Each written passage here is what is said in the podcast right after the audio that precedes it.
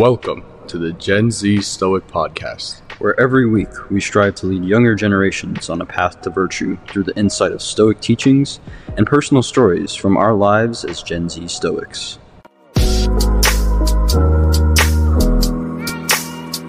Welcome to this week's Seneca Stoic reading. I'm your co host Wren. Today we're going to be looking at Seneca's Letter 6, which is a very short and sweet letter, but one that I think is very insightful because it allows us truthfully to see into Seneca's own personal journey as a Stoic, which means constant improvement, which is something he talks about here. I will be titling this letter Sharing Your Journey, as that is exactly what Seneca is doing here and encouraging us to do with his wise words. So, with that being said, probably a short and sweet reading here, let's get started. He starts off by saying, I see in myself, Lucilius, not just an improvement, but a transformation although I would not venture as yet to assure you, or even to hope, that there is nothing left in me needing to be changed.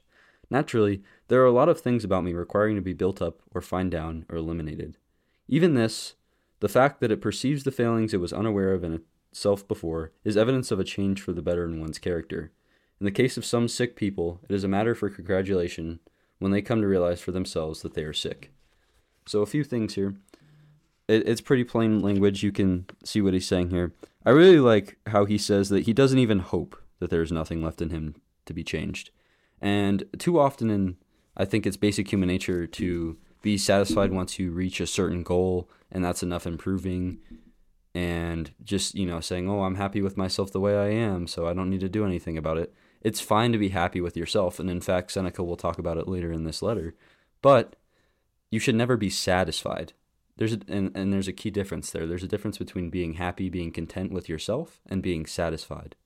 And this is the balance that Seneca is currently striking here in this paragraph.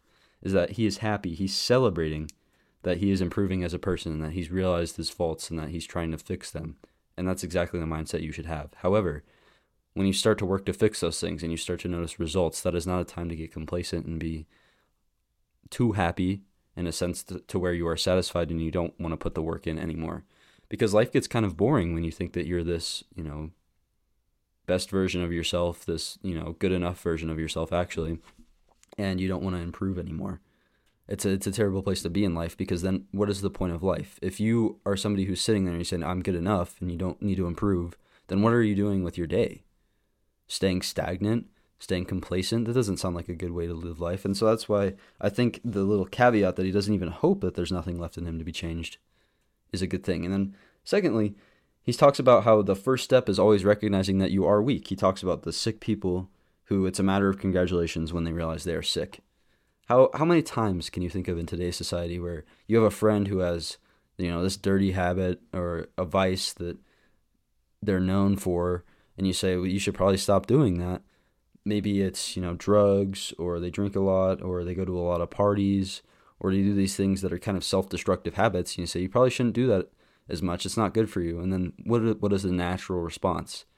An excuse. Some excuse oh well it's fun or you know i'm just enjoying myself or this is the time to do these things.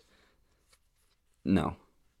That's it's, it's all excuses. It's all excuse based and that's why the first step especially when we have these younger generations who do this more and more and more, where it's just excuse based and passing off the blame and never taking accountability. Accountability is always the first step. Something we stressed on the podcast episodes very frequently is that you simply acknowledging that there's an issue that you want to fix is something that's to be really praised. It takes a lot of strength, a lot of courage, and a lot of self awareness to just even realize that you have that problem. So that's a matter of congratulation. But once you do that, you have to be like Seneca and naturally want to improve constantly, never being satisfied. Sure, you are content, but you are never satisfied, and you always hope to continue to work to improve yourself so that when you die, you can say, well, this is the best version of myself I could get in this time frame. So, moving on to paragraph 2, he says, I should very much like then to share this also sudden metamorphosis of mine with you.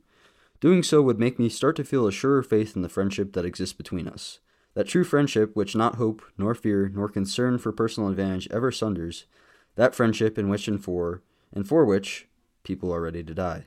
I can give you plenty of examples of people who have not been lacking a friend, but friendship, something that can never happen when mutual inclination draws two personalities together in a fellowship of desire for all that is honorable. Why can it not happen? because they know that everything, and especially their setbacks, is shared between them. So Seneca really likes to talk about friendships. He does it a lot more in depth than this paragraph here in a couple of different letters. But what he's saying here is that the best, the strongest friendships, the one he says you'll, you're willing to die for, are ones that are steeped in virtue and therefore the desire to be the most honorable, upstanding, virtuous person possible. And if you share that journey, why I'm titling it this this letter that when you share that journey with one or two or a few people who have similar goals, have similar values, and are on a similar path, then you kind of become one in the sense that you are sharing these values in this journey. And then when one person is set back, it's a setback for the whole group that we work to orchestrate a comeback from. That we say, here's our advice on how to get back up, get back on the horse, and keep working. And it's something that I formed with a few people, Mateo uh, especially. That's why we started this podcast. And, you know, I'll share that the, one of the favorite things about my friendship with Mateo is that when we haven't talked to each other for like a day because you know we're college students and we get busy. And then one of us is like this happened to me today and this is how i reacted or something like that. How, what do you think about this? Like what's your advice? It's one of my favorite things about the friendship and that's what seneca and lucilius orchestrated through these letters is yes seneca was giving a lot of teachings but he was also sharing his journey with lucilius for feedback. And i think that's we we, we always talk about how we have social media and you can really with Snapchat feel like you're talking to somebody all the time and yet people still feel so alone. It's because people are not I love this line. They're not lacking a friend, they're lacking true friendship because what are you with like one line of text and a picture of somebody's wall, what are you gaining insight wise from that friendship? Nothing. You're not gaining a lot of value. And we keep people around, especially on social media, who are more acquaintances who are like, oh, well, you know, they're fun to talk to, but do they bring any value to my life? No. And I'm not saying, you know, you have to go drop these people or do any of those things, but just realize that those are not actually friendships. Sure, you, you can even call them your friend, but they're not friendships. Friendships are ones where you share your journey, you share your metamorphosis, as Seneca calls it, and you celebrate with those people. And you also share when you have setbacks, when you have rough days, you share those things because those are the people you can count on to pick you back up. And so you don't have that concern that they're going to stab you in the back that fear that they're going to use you for personal advantage because it's a mutual mutually beneficial relationship. It's symbiotic if i were to use like a science term because i'm a STEM student. And so that's what seneca is sharing here is that he views his relationship with lucilius as that and recommends that people do the same. So paragraph 3 starts you can't imagine how much of an alteration i see each day bringing about in me. Send me too you will be saying the things you found so effectual. Indeed, I desire to transfer every one of them to you. Part of my joy in learning is that it puts me in a position to teach. Nothing, however outstanding and however helpful, will ever give me any pleasure if the knowledge is to be for my benefit alone. If wisdom were offered me on the one condition that I should keep it shut away and not divulge it to anyone, I should reject it. There is no enjoying the possession of anything valuable unless one has someone to share it with. I shall send you accordingly the books themselves, and to save you a lot of trouble hunting all over the place for passages likely to be of use to you, I shall mark the passages so that you can turn straight away to the words I approve and admire. So Seneca, that's a good friend. Uh, I don't do that. When I give people books, I let them kind of discover what they want to discover in those books. But that's a good friend to specifically mark the passages. But that's not the serious point from this paragraph. The serious point is he's talking about the value of teaching and sharing knowledge. And I'm a big believer in this.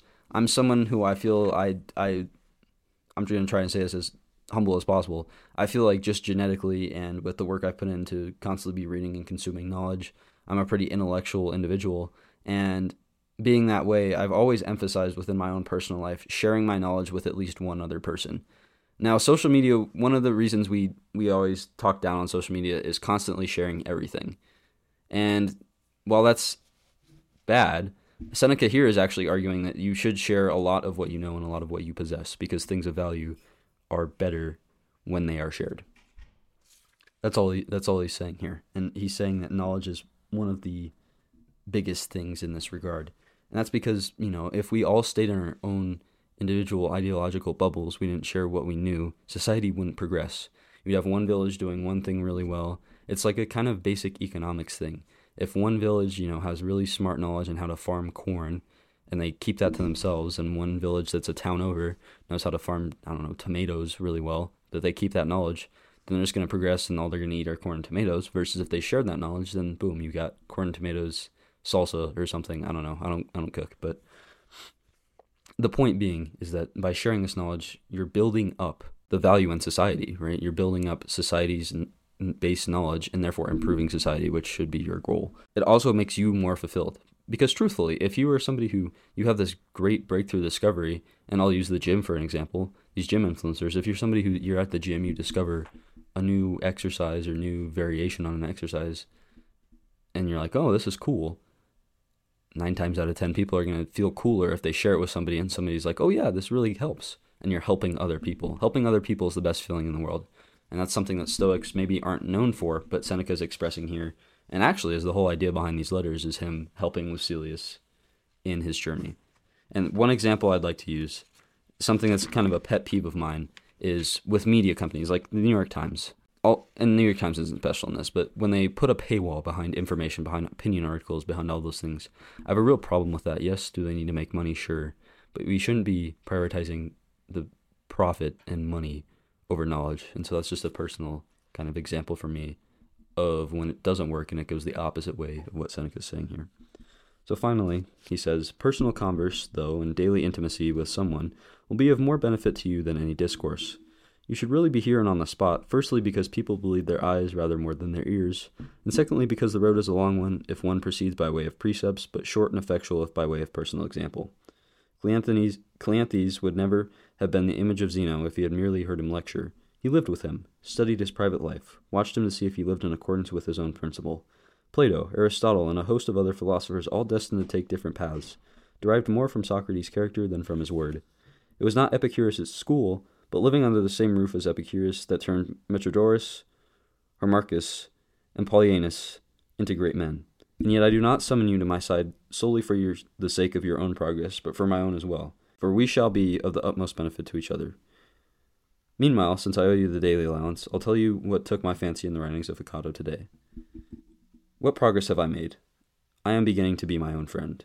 That is progress indeed. Such a person will never be alone. You may be sure he is a friend of all.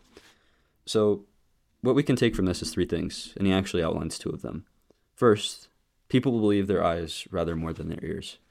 Lead by example, is what what is lead and learn by example is what Seneca is saying here.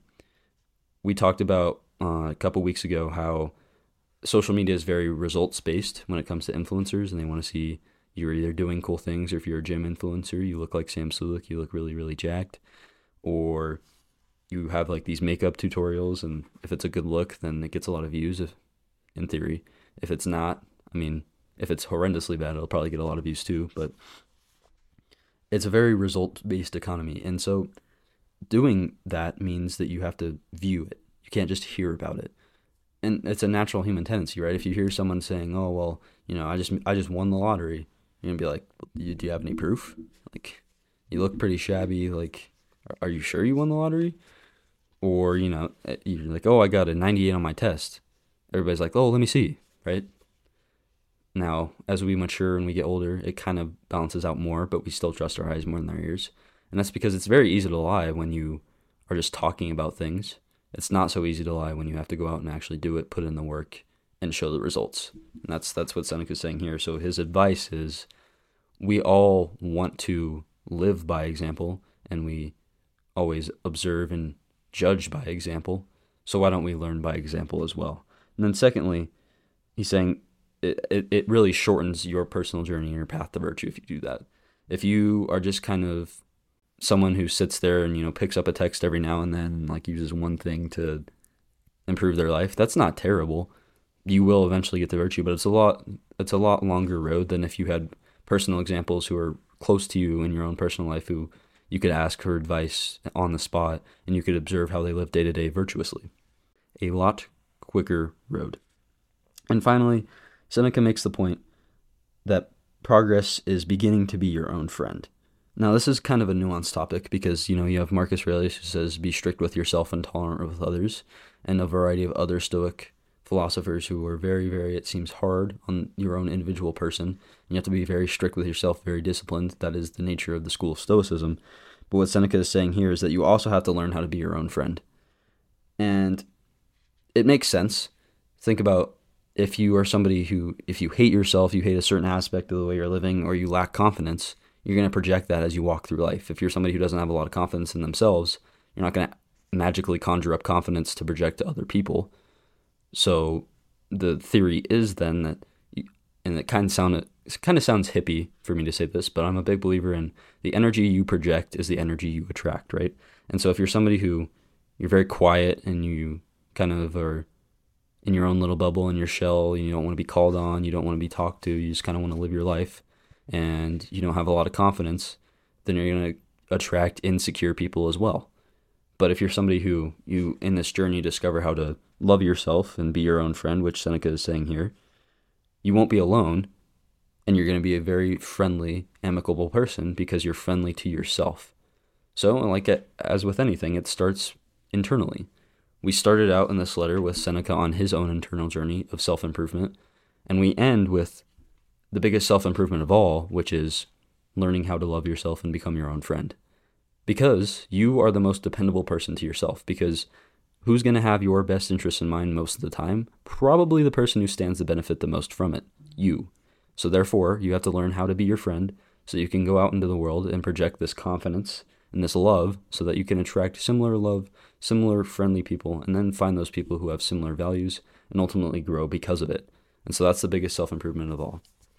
But with that being said, this has been letter six of Seneca's Letters from a Stoic. Very short and sweet today, but one of my personal favorites if we had to rank these letters because it's one of the rare letters where we get to see just personally how Seneca was feeling about his journey towards virtue. And we can see that one of these pillars of this school was nowhere near perfect, and he acknowledged it. And so, the lesson that we can gather is if we are not perfect, if we make mistakes, if we are people who we never are perfect or we never reach that kind of idealistic view of virtue, that's fine. We lose when we stop trying to get there. And that's what Seneca is saying today. So, thank you for listening as always, and join me next week as we cover Letter 7